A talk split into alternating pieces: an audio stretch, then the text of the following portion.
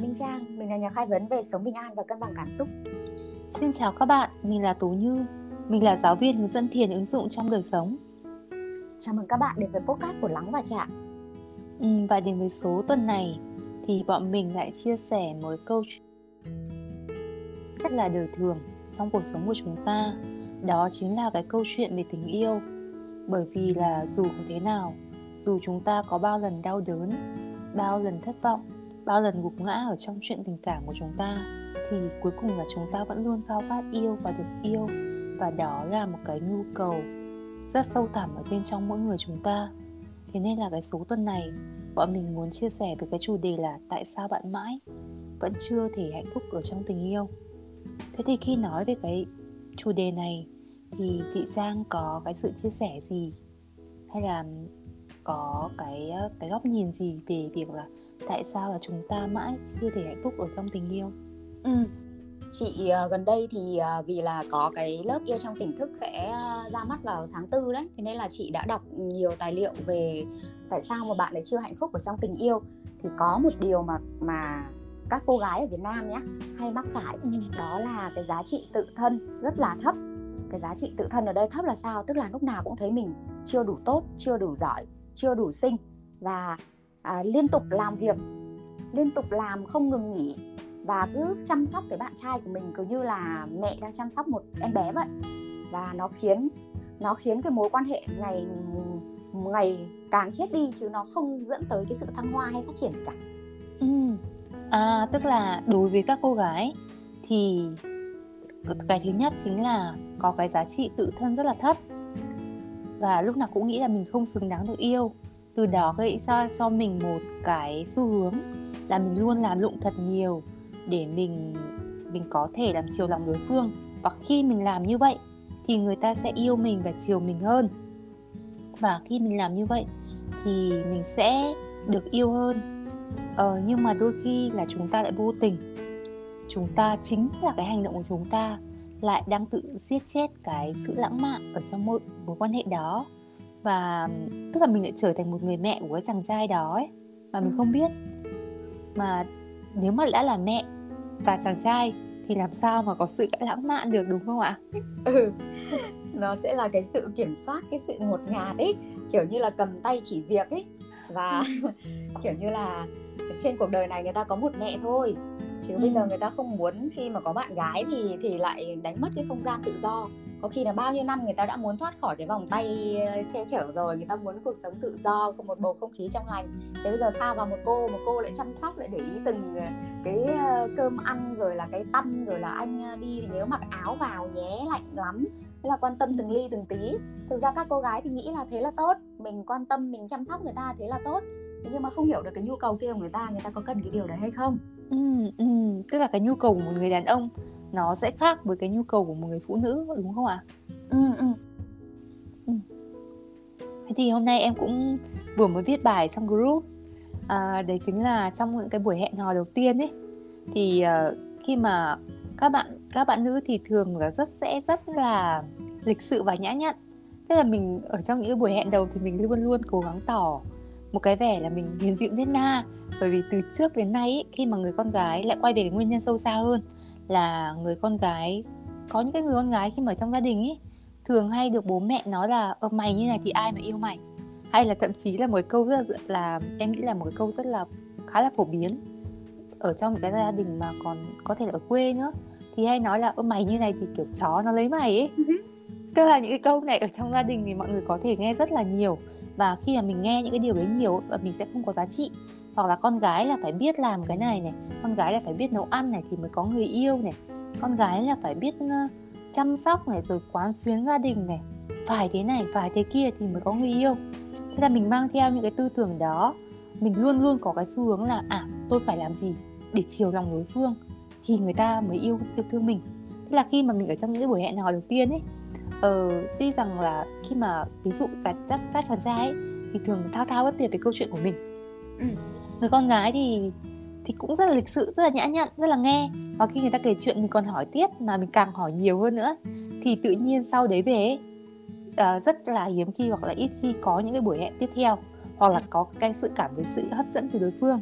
Ừ. bởi vì sao? Khi cái người đàn ông người ta được kể về câu chuyện của mình người ta được nói nhiều về mình thì người ta sẽ cảm thấy mình là mình càng ngày càng hấp dẫn hơn. Và mình sẽ không bị hấp, hấp dẫn bởi người kia còn cái người con gái người ta cảm thấy hạnh phúc khi mà cái người con trai đấy mang cho mình một cái cảm giác là mình là một cô gái rất đặc biệt trong mắt chàng trai đó. Mình được yêu thương che chở và cái sự yêu thương che chở hay là cái sự ủng hộ này nó sẽ được thể hiện qua cái việc là chàng trai đó lắng nghe cái câu chuyện của mình. Đó ừ. thì thật ra là cái nhu cầu ấy, nhu cầu của mỗi con người hoàn toàn khác nhau và cái cách đáp ứng nhu cầu đó sẽ khác nhau. Thế nên là không phải là các bạn nữ chăm lo cho các chàng trai và các chàng trai sẽ yêu mình hơn đâu. Đó ừ. là cái cách mà người con gái cảm nhận được tình yêu và người con gái cho rằng khi mình làm điều đó thì chàng trai sẽ yêu mình nhiều hơn. Nhưng mà cái nhu cầu lại hoàn toàn khác và chúng ta cần phải biết nắm rõ cái luật chơi cái quy luật để mà chúng ta có thể thực sự hạnh phúc trong tình yêu. Và hơn thế nữa là cái nguyên nhân sâu xa ở gốc rễ chính là mình phải nâng cao cái giá trị bản thân mình lên như lúc nãy chị Trang có nói. Ừ ừ cái giá trị này ấy, thì chị ờ, đúng là kiểu khi mà từ nhỏ ấy bố mẹ cứ bảo rồi gầy đen xấu này con cẩn thận nhá cẩn thận mà ế thì những cái câu đấy nhá mình mình vô mình có phản kháng nhưng mà vô tình nó sẽ ăn sâu vào trong đầu mình ấy thì chị có những người bạn ấy tức là được giới thiệu mặc dù không hề thích cái anh này ừ. muốn dừng lắm rồi nhưng vẫn cố ừ. nghĩ là ồ nếu không có anh này sợ là không có anh khác thế là mang cái đi gặp gỡ người ta với một tâm trạng rất là căng thẳng khó chịu mà không hề ừ. thích luôn thế sau đó thì là cái chị chị trước đây mấy năm ấy nghĩa là họ hàng cô bác là cứ, cứ à, có ai là giới thiệu nghĩa là đàn ông đấy ừ. chứ cũng không hề hỏi là con ơi thế thì con muốn một người như thế nào mà ừ. là ai là đàn ông kiểu ừ, nắng mưa biết chạy vào nhà hay không nhận là đám bơ để như thế là là đạt ừ. tiêu chuẩn của của các mẹ rồi ừ. Ừ. ừ tức là luôn luôn các mẹ luôn luôn nhìn nhận mình là một người chả có giá trị gì cả ừ, và chính các mẹ cũng đã được nuôi dạy và lớn lên trong một cái môi trường như thế và làm cho chúng ta có một cái niềm tin được trao truyền theo thế hệ. Khi mà chúng ta cứ nhìn bản thân mình là một cái người không có giá trị và ở trong những cái mối tình của mình ấy mình cứ cho là mình là một không không có giá trị và mình được đối xử như thế là ok lắm rồi. Nhưng mình có hạnh phúc không? Ừ.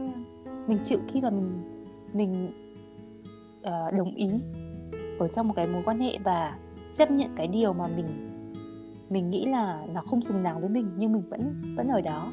Mình vẫn chịu đựng những cái điều đó thì mình có hạnh phúc hay không? Ừ. mình sẽ chịu đựng điều điều này trong bao lâu?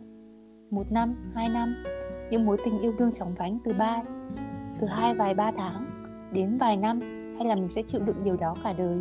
Và nếu ấy nếu trong những cái giai đoạn đầu khi yêu đương và tìm hiểu nhau các bạn đã chịu đựng cái điều đó rồi thì không bao giờ có chuyện khi các bạn cưới nhau về các bạn quay xe các bạn đòi hỏi hơn các bạn mong muốn hơn mà người ta sẽ đáp ứng cho bạn đâu.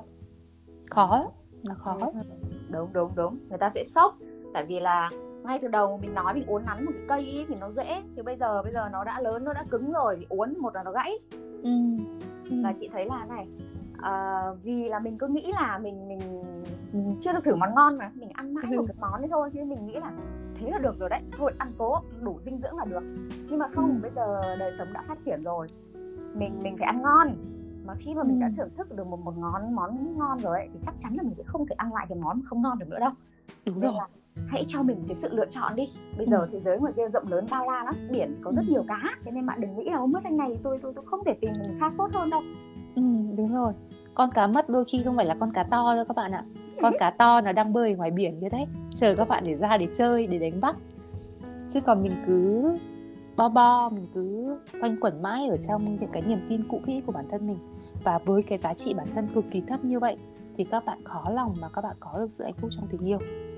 Và cái người đàn ông khi mà người ta không được thể hiện cái bản lĩnh đàn ông ở nơi bạn ấy, thì người ta có nhu cầu đi làm điều đó ở những nơi người phụ nữ khác, những người phụ nữ có giá trị hơn để cho người ta được chinh phục